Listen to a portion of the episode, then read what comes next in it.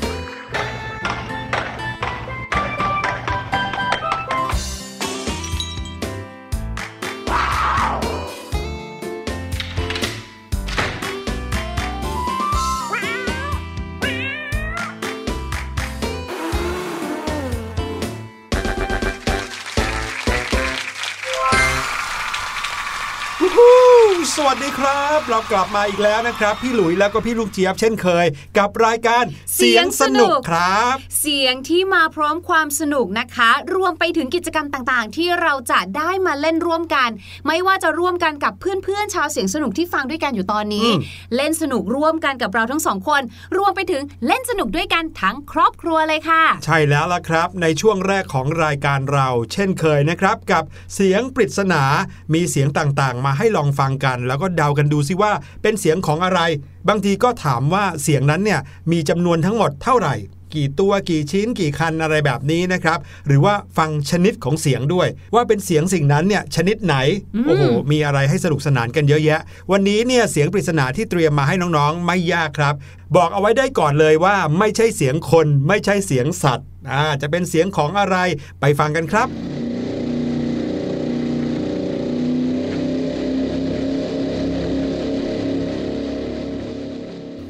ดีนะเนี่ยที่พี่หลุยใบให้ว่าไม่ใช่เสียงคนแล้วก็ไม่ใช่เสียงสัตว์นี่แซวกันใช่ไหมเนี่ยแหมฟังก็รู้อยู่แล้วล่ะเนาะเอางี้เสียงนี้นะครับเป็นเสียงที่ทำให้เกิดความเร็ว อะใบไปขนาดนี้แล้วนะครับ เชื่อว่าน่าจะลองเดากันดู แล้วก็ไม่น่าจะยากเกินไปครับเอาล่ะตอนนี้ได้เวลาที่จะพาน้องๆไปเที่ยวกันแล้ว วันนี้นะครับบอกได้เลยว่าเป็นการท่องเที่ยวอย่างจริงจังเลยล่ะครับ เพราะว่าพี่หลุยแล้วก็พี่ลูกเจี๊ยบจะพาน้องๆไปเที่ยวเทศกาลสนุกๆทั่วโลกครับดีจังเลยค่ะ เพราะว่าเราเนี่ยนะจะได้ไปหลายที่เลย พอพูดถึงช่วงเทศกาลหรือว่างานรื่นเริงต่างๆเนี่ยนะคะ งานเหล่านี้เนี่ยนอกจากที่เราจะได้เห็นความสวยงามในเรื่องของการประดับประดา ให้เข้ากับเทศกาลนั้นๆแล้วนะ เรายังได้เห็นหรือว่าได้รู้สึก ถึงบรรยากาศความอบอุ่น หรือความเป็นครอบครัว หรือแม้กระทั่งการเปิดใจ เพราะว่าในบางเทศกาลเนี่ยเป็นคนที่ไม่รู้จักกันมาก่อนเลยอืมแต่ว่ามีความชอบเหมือนกันถึงได้มารวมตัวกันในเทศกาลนี้ใช่ได้มาคุยกันแลกเปลี่ยนความคิดเห็นหรือว่าความสนุกสนานกันนะคะ ดังนั้นเทศกาลแบบนี้แม้ว่าจะเกิดขึ้นไม่เหมือนกันเลยในแต่ละที่บนโลกใบนี้ แต่ก็มีสิ่งที่สร้างออกมาได้เหมือนกันก็คือความสุขนั่นเอง ความสุขความสนุกสนานนะครับจะมีกันตลอดเลย ไม่ว่าจะเป็นเทศกาลไหนๆของประเทศไหนๆอีกอย่างหนึ่งที่มักจะเห็นนะครับกับเรื่องราวของเทศกาลก็คือ วัฒนธรรมประเพณีของแต่ละประเทศ ในประเทศไทยของเรานะครับ ก็มีวัฒนธรรมประเพณีหลายอย่างนะที่ทำออกมาเป็นเทศกาลให้คนรู้จักกันไปทั่วโลก โอ้โห ตระการตามากๆเลย พี่หลุยว่าอย่าเสียเวลากันเลยครับ เราไปเที่ยวกันเลยดีกว่า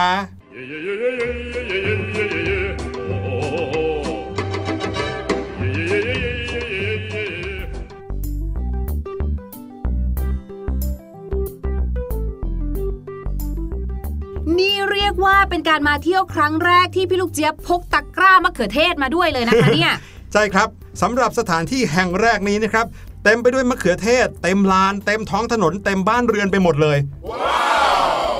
ตอนนี้พี่หลุยและพี่ลูกเจี๊ยบอยู่ในเทศกาลปามะเขือเทศครับ เทศกาลนี้เป็นเทศกาลที่อยู่คู่ประเทศสเปนมาช้านาน แน่นอนครับในเมื่อชื่อเทศกาลป่ามะเขือเทศ จุดสำคัญของงานนี้ก็คือการนำมะเขือเทศเนี่ยมาคว้างปาใส่กันครับ โอ้โห อาจจะรู้สึกว่าจะต้องเจ็บแน่เลยใช่ไหมแต่ว่าเขาก็อาจจะเลือกนะครับ เอามะเขือเทศที่แก่ๆสักหน่อยหนึ่งสุกงอมแล้วปาไปปุ๊บก็จะกลายเป็นสีแดงแฉะเต็มเสื้อผ้าไปหมดเลย มีตำนานเหมือนกันนะครับกับเทศกาลนี้เขาเล่าว่าในปีคริสตศักราช 1945 ก็มีชาวบ้านครับได้คว้างปลาผักเข้าไปในป่า แต่ว่าเกิดพลาดไปโดนกันเองครับ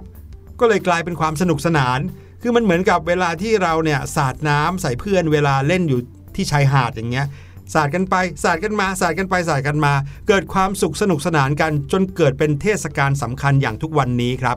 โดยเทศกาลปลามะเขือเทศเนี่ยก็จะจัดขึ้นเป็นประจำทุกปีในวันพุธสุดท้ายของเดือนสิงหาคม ที่หมู่บ้านบาเลนเซียครับ แต่ก็มีกฎอยู่เหมือนกันนะครับว่า ห้ามนำวัสดุที่เป็นของแข็งมาใช้เรียกได้ว่ามีทั้งความสนุกแล้วก็ได้ผิวพรรณดีไปพร้อม ๆ กัน เพราะหลายคนก็รู้ว่ามะเขือเทศเนี่ยทำให้ผิวสวย โดยเมื่อถึงวันเทศกาลนะคะ เขาเนี่ยก็จะเริ่มต้นงานตอน 10 โมงเช้าเลยค่ะ แล้วก็จะมีคนส่งสัญญาณด้วยนะ เมื่อได้สัญญาณปุ๊บผู้ที่เข้าแข่งขันค่ะ ก็จะปีนขึ้นไปเอาแฮมจากยอดเขาสูงที่ถูกทาน้ำมันเอาไว้ ระหว่างนั้นนะคะ ชาวบ้านและนักท่องเที่ยวที่อยู่โดยรอบเนี่ย ก็จะร้องรำทำเพลงตลอดเวลาที่คนบนยอดนั้นน่ะ โยนแฮมเจ้าปัญหาลงมาค่ะครับ หลังจากนั้นค่ะ พอช่วง 11 โมงเนี่ย รถบรรทุกขนมะเขือเทศเนี่ยก็จะแล่นออกมาค่ะ ซึ่งในนั้นนะคะก็จะเป็นมะเขือเทศที่คุณภาพไม่ค่อยดีเท่าไหร่ แต่ที่สำคัญค่ะมะเขือเทศเหล่านี้นะคะ จะถูกบีบถูกคลึงถูกนวด ให้มันแบบนิ่มๆหน่อยครับไม่งั้นเวลาโยนใส่กันเนี่ยเจ็บมากๆเลย รถบรรทุกนี้นะคะ ก็จะจัดการเทมะเขือเทศลงมาค่ะอืมให้นักท่องเที่ยวเนี่ยหยิบมาคว้างปาใส่กันที่สำคัญนะคะอืมมีอยู่ 2 ข้อนะ ข้อแรกก็คือว่าห้ามมีการแบบโกรธเคืองกันแต่อย่างใดเลยครับข้อที่ 2 ถ้ามะเขือเทศที่เราหยิบขึ้นมาเรารู้สึกว่ามันยังแข็งอยู่ เรามีหน้าที่ที่ต้องทำให้มันนิ่มหน่อยนะคะครับหลังจากนั้นค่ะก็จะมีการปล่อยน้ำจากท่อฉีดน้ำขนาดใหญ่ เพิ่มเติมเข้ามาด้วย แอบคิดถึงสงกรานต์เราเหมือนกันนะ อืมแต่ว่าคราวนี้เป็นสงกรานต์ที่มีมะเขือเทศด้วย ใช่ ทั้งหมดนี้นะคะเขาให้เล่นกันเนี่ยในช่วงของการปามะเขือเทศเนี่ยแค่หนึ่งชั่วโมงเท่านั้นค่ะ อ๋อ ไม่ใช่ว่าปากันทั้งวันนะ เหมือนไม่บ้านเราไหวนะสงกรานต์ก็สาดน้ำกันทั้งวัน อันนี้คงไม่ได้นะไม่ได้ เพราะว่าเขาต้องทำความสะอาดบ้านเมืองเขาอีกอะไรอีกนะคะ ครับนี่ถ้าบ้านเราเนาะเขาห้ามเอาของกินมาเล่นกันนะ อืมจริง พี่หลุยเนี่ยถูกสอนมาตั้งแต่เด็กเลยครับว่าของกินเนี่ยมีไว้กินห้ามเอามาปาเล่นนั่นนะสิ แต่คงไม่ใช่สำหรับประเทศนี้นะครับ ประเทศอิตาลีครับ เป็นอีกหนึ่งประเทศที่เอาผลไม้มาปาใส่กัน คราวนี้พี่หลุยไม่เคยเห็นจริง ๆ นะครับ แล้วก็ไม่รู้ว่าจะเจ็บน้อยหรือว่าเจ็บมากกว่าปามะเขือเทศด้วย เพราะนี่คือเทศกาลปลาส้มครับอือหืออืมไม่ใช่ปลาส้มที่คนเขาเอาไว้หมักตอกินนแรกันกนะอะคิดอย่างนั้น อันนี้คือปลาส้มนะครับ เทศกาลปลาส้มเนี่ยเป็นเทศกาลต่อสู้ด้วยผลไม้ที่ ใหญ่ที่สุดในประเทศอิตาลีเลยทีเดียว ซึ่งจัดขึ้นที่เมืองอีเวเรีย แคว้นพีดมอนทางตอนเหนือของประเทศอิตาลีนะครับในงานเทศกาลนี้ก็จะประกอบไปด้วยผู้คนที่เข้ามาร่วมงานถึงกว่า 3,000 คนอือหือแล้วก็จะมีผู้ที่บังคับม้านะครับ ให้ลากรถเกวียนที่บรรทุกกลุ่มอาสาสมัคร ใส่ชุดนวม แล้วก็ใส่หมวกป้องกัน เข้ามาอยู่กลางเมือง หลังจากนั้นก็จะเป็นการปาส้ม ระหว่างคนบนรถเกวียน กับคนที่ยืนอยู่ด้านล่างกันอย่างอลหม่านสนุกสนานครับทำไมคือไม่ได้ปากันเองบนพื้นถนนนะ แต่คนที่ถูกแห่ไปรอบๆเนี่ยจะถูกคนข้างล่างเนี่ยปาส้มขึ้นมาอ๋อเหรอเอออันนี้เป็นเทศกาลแห่งความสนุกสนานจริงเหรอเนี่ย ดูเจ็บอะเออดูเหมือนกับว่า รุมทำร้ายคนที่อยู่บนรถยังไงก็ไม่รู้นะ นั่นนะสิ หรือว่านี่อาจจะเป็นเหตุผลค่ะ ให้ที่ออสเตรเลียเนี่ยเขาไม่ไปเล่นผักผลไม้ใหญ่แบบนั้นอืมก็เลยจัดเทศกาลปลาองุ่นแทนโอ้โหองุ่นแบบว่าเม็ดเล็ก ๆ หน่อยอะอาจจะไม่ค่อยเจ็บสักเท่าไหร่นะคะ นี่ก็เป็นอีกหนึ่งเทศกาลนะคะ ที่คนที่มาร่วมงานเนี่ยก็สนุกสนานกันอย่างมากเลยค่ะ เพราะว่าเมื่อเราพูดถึงองุ่นเนาะองุ่นเนี่ยก็จะถูกนำไปทำเป็นสินค้าอย่างหนึ่งที่เป็นที่รู้จักกันดีเลย นั่นก็คือไวไวน์น์นั่นเองทำให้ในเทศกาลนี้ค่ะ ผู้ที่มาเข้าร่วมงานเนี่ยนอกจากที่จะได้ชิมไวน์หรือว่าชิมเป็นตัวองุ่นผลไม้เลยแล้วเนี่ยนะคะ ก็ยังมีการนำเอาองุ่นเนี่ยมาคว้างปาใส่กันอีกด้วยค่ะ โดยจุดเริ่มต้นเนี่ยมาจากการที่ผลองุ่นเนี่ยมันมีเป็นจำนวนมาก แต่ว่าบางส่วนเนี่ยไม่ได้มาตรฐานที่ดีพอ ที่จะถูกนำไปทำเป็นไวน์หรือแม้กระทั่งจะนำไปขายได้ ก็เลยเกิดไอเดียค่ะ ว่าเออของเรานี่เดี๋ยวมันจะเหลือทิ้งนะเอามาคว้างปลาใส่กันดีกว่า เอ๊ะหืมยังไงเนี่ยทำไมถึงคิดอย่างนั้นน่ะงงจังเลยอะเอาไปอืมทำน้ำองุ่นอย่างอื่นก็ไม่ได้หรอ โอเค นี่ก็เป็นเทศกาลแปลกๆ เรื่องของการปาผลไม้นะอืมปาของกินกัน แต่พี่หลุยว่าปาอะไรใส่กันเนี่ยก็มีความเสี่ยงทั้งนั้นนะครับ จริง ถ้าเกิดว่ามีโอกาสได้ไปประเทศเหล่านี้คงจะได้แค่ไปยืนดูเขาอะไม่กล้าที่จะไปปาใส่ใครเหมือนกัน ขอนั่งชิมองุ่นอย่างเดียว อ่า มีของกินอย่างผลไม้ที่เอามาปาใส่กันแล้ว ยังมีเทศกาลที่เกี่ยวกับของกินอีกชนิดหนึ่งนั่นก็คือเนยครับ หรือว่าชีสคราวนี้ไม่ได้เอามาปาใส่กันแล้ว แต่แปลกกว่านั้นเพราะว่าเขาเอามากลิ้งลงจากเขา ภาพที่พี่ลูกเจี๊ยบเห็นเนี่ยนะคะ เหมือนกำลังเขากำลังเตะบอลกันอยู่เลยอะลงเนินเขาไปเนี่ย อันนี้คือเป็นเทศกาลที่ชื่อว่าเทศกาลกลิ้งเนยเนี่ยแหละครับ จัดขึ้นในสหราชอาณาจักรหรือว่าประเทศอังกฤษครับ เขาจัดขึ้นที่ Cooper Hill มีมานานแล้วกว่า 200 ปีนะ ไม่ได้เพิ่งจะมีกันไม่กี่สิบปีนี้ โดยที่ช่วงเที่ยงของวันจันทร์แรกในเดือนพฤษภาคมครับ ก้อนเนยแข็งที่มีชื่อเรียกว่า Double Gloucester ก็จะถูกกลิ้งลงมาจากเนินเขา และผู้เข้าร่วมงานก็จะวิ่งตามเจ้าเนยชิ้นนั้นนะครับ ลงมาจากเนินเขาเป็นขบวนเลยค่ะ ซึ่งการวิ่งลงเขาเนี่ยบอกเลยนะว่าเป็นอะไรที่ยากมากๆครับ เพราะว่าแรงโน้มถ่วงเนี่ยพาเราให้ลงต่ำอยู่แล้วใช่ไหมครับอืมแต่เนี่ยวิ่งลงมาด้วยความเร็วเนี่ยก็มีความเสี่ยงที่จะกลิ้งลงมาตามเนยไปด้วยเลยนะ ก็เลยไม่น่าแปลกใจครับที่ส่วนใหญ่จะกลิ้งหกคเมนตีลังกาลงมาแทนการวิ่งครับ รู้ไหมครับว่าเขาจะกลิ้งชีสลงมาเพื่อที่จะวิ่งตามชีสกันทำไม นั่นน่ะสิคะก็เพราะว่า สำหรับใครที่วิ่งลงมานะครับ แล้วก็ตามชีสมาได้ถึงชีสก่อน จะเป็นผู้ชนะ ได้ชีสกลับบ้าน ถูกต้องครับโอ้โหคนที่ชนะก็จะได้ชีสก้อนใหญ่ก้อนนั้นกลับบ้านไป ส่วนอันดับที่ 2 และอันดับที่ 3 ก็จะได้รับเงินสำหรับค่าที่จอดรถแทนอืมตายละจริงนะคือไม่ได้เป็นเงินรางวัลนะ เพราะว่าจะมาที่นั่นก็ต้องมีรถมาแล้วก็เสียค่าที่จอดรถค่ะคนที่ได้ที่ 2 ที่3เนี่ยจะมีการออกค่าจอดรถให้อืมที่เหลือก็ถือว่ามาร่วมสนุกเฉยค่ะๆ ข้ามมาที่ประเทศเยอรมนีครับ ที่นี่เนี่ยมีเครื่องดื่มที่มีชื่อเสียงไปทั่วโลกอย่างหนึ่งที่ทุกคนรู้จักนะครับก็คือเบียร์ครับ เขาก็เลยมีการจัดเทศกาลเบียร์ขึ้นในทุกๆ เดือนตุลาคมของทุกปีครับ แล้วชื่อเทศกาลเบียร์หรือ October Fest เนี่ยนะครับก็ถือเป็นเทศกาลที่แทบจะกลายเป็นเทศกาลสำคัญของคนทั้งโลกแล้ว เพราะพอใกล้เดือนตุลาคมนะครับผู้คนจากทั่วโลกก็จะหลั่งไหลไปที่เมืองมิวนิกประเทศสหพันธรัฐเยอรมนีแห่งนี้นะครับเพื่อที่จะไปลิ้มรสเบียร์ที่หมักขึ้นมาโดยเฉพาะสำหรับงานนี้ ว่ากันว่านะครับ เบียร์ที่ถูกจำหน่ายหรือว่าถูกขายไปในเทศกาล October Fest เนี่ยนะครับ มีมูลค่าเฉลี่ยถึงกว่า 96 ล้านเหรียญสหรัฐต่อวันเลยนะครับเป็นเรื่องราวของเทศกาลในประเทศลักเซมเบิร์กครับ แต่ว่าเจ้าสัตว์ตัวนี้ไม่ใช่สัตว์จริงนะครับ เป็นสัตว์ที่จำลองขึ้นมาเป็นรูปปั้นครับ นั่นก็คือวัว แต่ว่าวัวนะครับที่อยู่ในประเทศลักเซมเบิร์กเนี่ย จะถูกทาสีครับ เนื่องจากว่าเทศกาลนี้มีชื่อเทศกาลว่า เทศกาลทาสีวัว ทีนี้แทนที่ว่าจะเอาวัวตัวจริงที่มีชีวิตจริง ๆ มาวาดเนี่ยเขาก็วาดลงบนวัวที่เป็นโมเดลปั้นขึ้นมาเฉอ๋อยๆมแล้ววัวเนี่ยก็จะถูก วางไว้ทั่วเมืองไปหมดเลยอ่าว่าแล้วเชียวดีเนาะถือว่าเป็นงานศิลปะแบบหนึ่งด้วยนะคะใช่ครับได้นำไปประดับตกแต่งทั่วเมืองด้วยไหนๆพี่หลุยก็พูดถึงเรื่องราวเกี่ยวกับสีแล้ว มาที่เทศกาลศาสตร์สีที่อินเดียกันดีกว่าค่ะอืมเทศกาลนี้นะคะ เรียกว่าเทศกาลโฮลีค่ะ จัดขึ้นเพื่อเป็นการเฉลิมฉลองต้อนรับการมาของฤดูใบไม้ผลิเป็นเทศกาลที่จัดขึ้นที่อินเดีย และจริง ๆ แล้วก็คือทุกประเทศทั่วโลกที่นับถือศาสนาฮินดูเป็นหลักเลยค่ะ ถึงแม้ว่าเทศกาลอันนี้นะคะ จะไม่ใช่พิธีกรรมที่เกี่ยวข้องกับศาสนามากนัก แต่ว่าบรรดาชาวฮินดู และนักท่องเที่ยวทุกคนเนี่ยก็พร้อมใจที่จะเข้าร่วม แล้วก็มาสาดผงสีใส่กันอย่างสนุกสนานเลยค่ะอื้อหือจริง และที่สำคัญนะคะ เทศกาลเนี้ยเหมือนกับว่าเป็นสัญลักษณ์อีกหนึ่งอย่างเลยค่ะ ที่ทำให้เราเห็นว่าไม่มีการแบ่งชนชั้นวรรณะกันด้วย เทศกาลนี้นะคะ ก็เลยกลายเป็นสวรรค์ของนักท่องเที่ยว และช่างภาพเพราะว่าสีที่ออกมาเนี่ยโหสวยมากจริงสดใสสวยงามนะครับ ใครที่ชอบถ่ายรูปหรือว่าใครที่เป็นช่างภาพเนี่ย ก็ใฝ่ฝันที่จะไปที่งานนี้กันทั้งนั้นเลย เพราะว่าคงจะได้ภาพสวยๆ ออกมาเต็มไปหมดเลย และอันสุดท้ายค่ะ อันนี้เนี่ยพี่ลูกเจี๊ยบขอส่งพี่หลุยไปเป็นตัวแทนในการแข่งขัน โอ้โห มันคือ การแข่งงัดนิ้วเท้า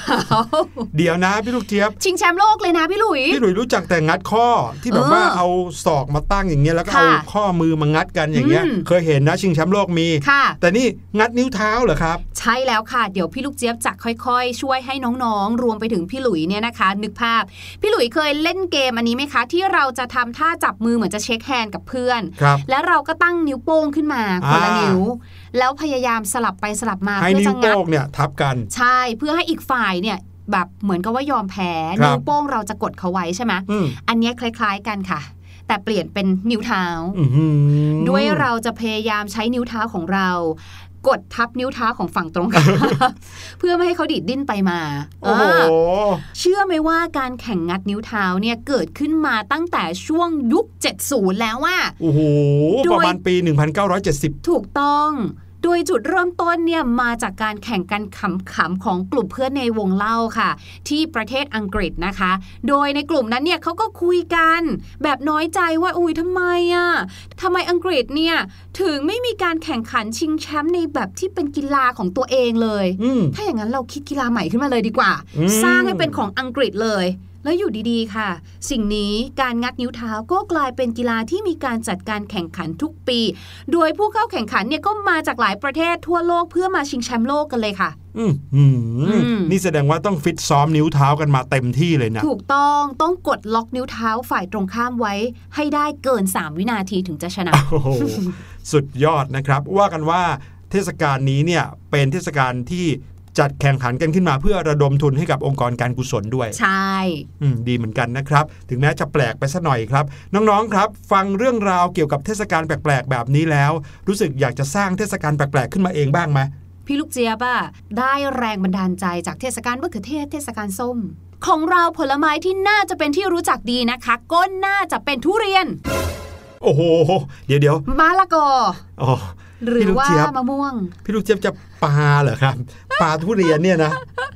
อ้าวก็เทศกาลตัวอย่างพวกนั้นเขาปากันหมดเลยอะมพี่หลุยว่าน่าสนใจนะ แต่อาจจะเปลี่ยนเป็นปลาเปลือกทุเรียนอุ๊ยแล้วก็ปลาไปยังเป้าที่เราตั้งไว้อ๋อเออไม่ได้ปลาใส่กันอะไรอย่างเงี้ยโน่ากลัวมากเลยนะเออเหมือนยิงธนูยิงปืนอะไรอย่างนี้ไงอืมแต่นี่ปลาเปลือกทุเรียนแทนเออน่าสนใจนะ แล้วน้องๆล่ะครับ มีเทศกาลแปลกๆอะไรที่อยากทำกันบ้างหรือเปล่า โอ้โห พี่หลุยว่าเราสองคนเนี่ยเที่ยวเหนื่อยแล้วนะ ได้เวลากลับไปแล้วล่ะ แต่ว่าตอนนี้ต้องให้น้องๆ ฟังเพลงเพราะๆกันไปก่อนนะครับ แล้วเดี๋ยวเราจะกลับมาหาภาษาอังกฤษจากเพลงนี้กันครับ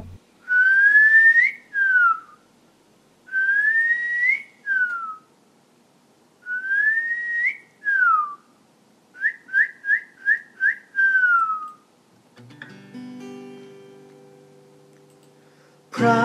อาทิตย์ยิ้มแฉ่งแก้มแดง คงอายท้องฟ้านกน้อยไม่กล้าสบตา ไม่กล้าสบตา พระอาทิตย์ไม่กล้าสบตา พระอาทิตย์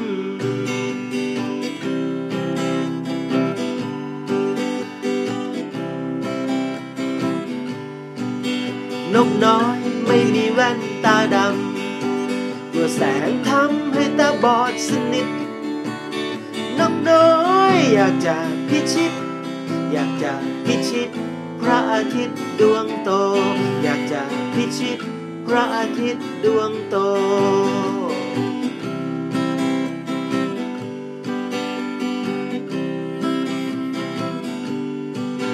นกน้อยลอยล่องลมเย็น มองเห็นยอดไม้เยโยแม่น้ำทอดยาวหลายโล น้อยโผล่มาทักทายเมฆน้อยโผล่มาทักทาย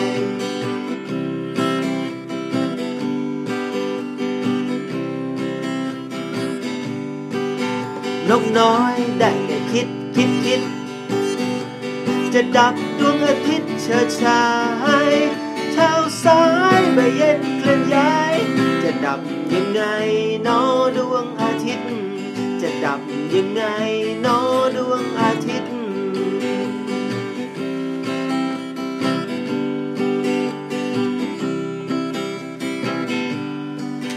นกน้อยบินมาเกาะต้นไม้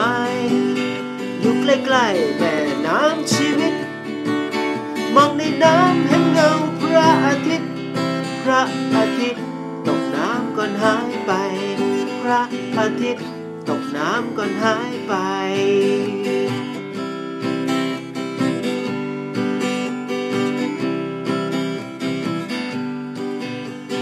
เมื่อความมืดมิดมาเยือน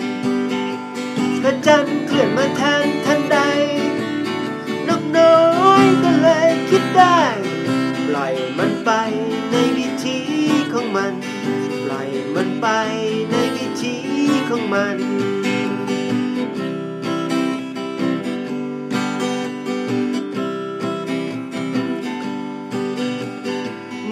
ความมืดมิดมาเยือน พระจันทร์เคลื่อนมาแทนทันใด นกน้อยก็เลยคิดได้ ปล่อยมันไปในวิธีของมัน ปล่อยมันไปในวิธีของมัน ไม่ต้องดับพระอาทิตย์ ไม่ต้องคิดปลิดพระจันทร์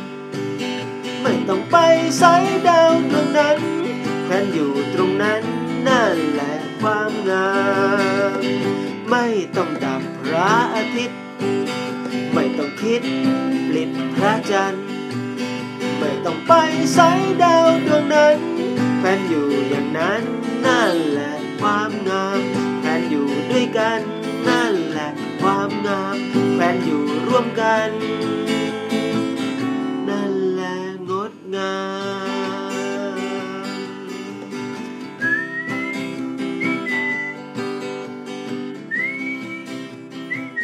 เป็นเพลงที่ฟังแล้วก็ยิ้มตามจริง ๆ เลยนะคะสำหรับคำศัพท์ที่จะนำมาฝากในวันนี้ พี่ลูกเจี๊ยบเดาว่าคำว่า พระอาทิตย์ทุกคนรู้ดีอยู่แล้วนั่นก็คือ sun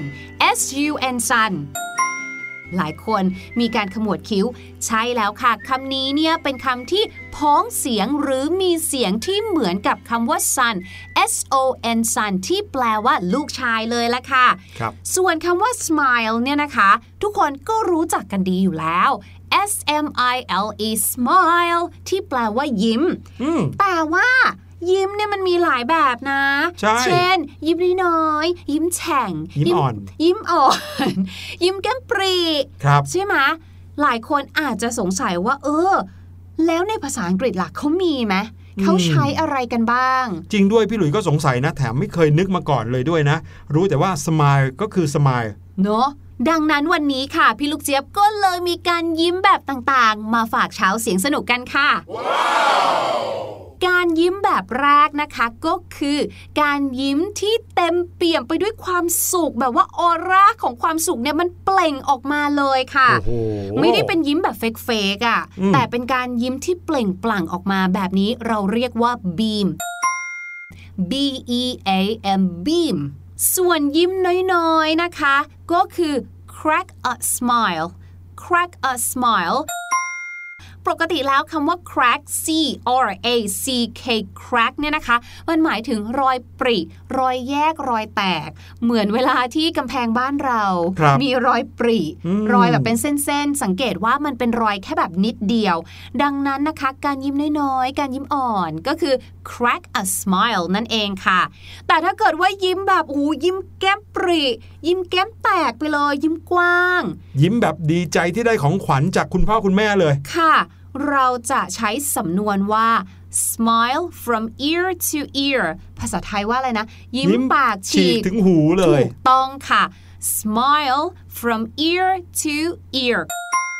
ค่อนข้างจะตรงตัวเลยนะคะ ยิ้ม from จาก ear ก็คือหูข้างหนึ่ง to ไปยัง ear ไปยังหูอีกหนึ่งข้างนั่นเองค่ะ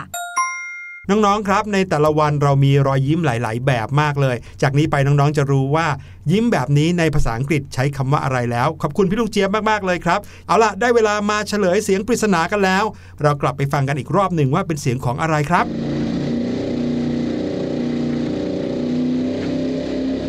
ฟังแล้วคล้ายๆ กับเสียงของมอเตอร์ไซค์เลยนะ นั่นก็เป็นเพราะว่าเสียงนี้เกิดจากเครื่องยนต์เหมือนกันครับ เพียงแต่ว่าเป็นพาหนะที่อยู่ในน้ำครับ คือเสียงของสปีดโบ๊ทนั่นเองครับ ถ้ายังสงสัยอยู่นะคะ ลองกลับไปย้อนฟังดูได้เลยค่ะ แต่ว่าตอนนี้นะคะ หมดเวลาของเราสองคนแล้วค่ะ เจอกันใหม่ EP หน้านะคะ วันนี้เราทั้งสองคนบายบายไปก่อนแล้ว สวัสดีค่ะ สวัสดีครับ สบัดจินตนาการ สนุกกับเสียง เสริมสร้างความรู้ในรายการ เสียงสนุก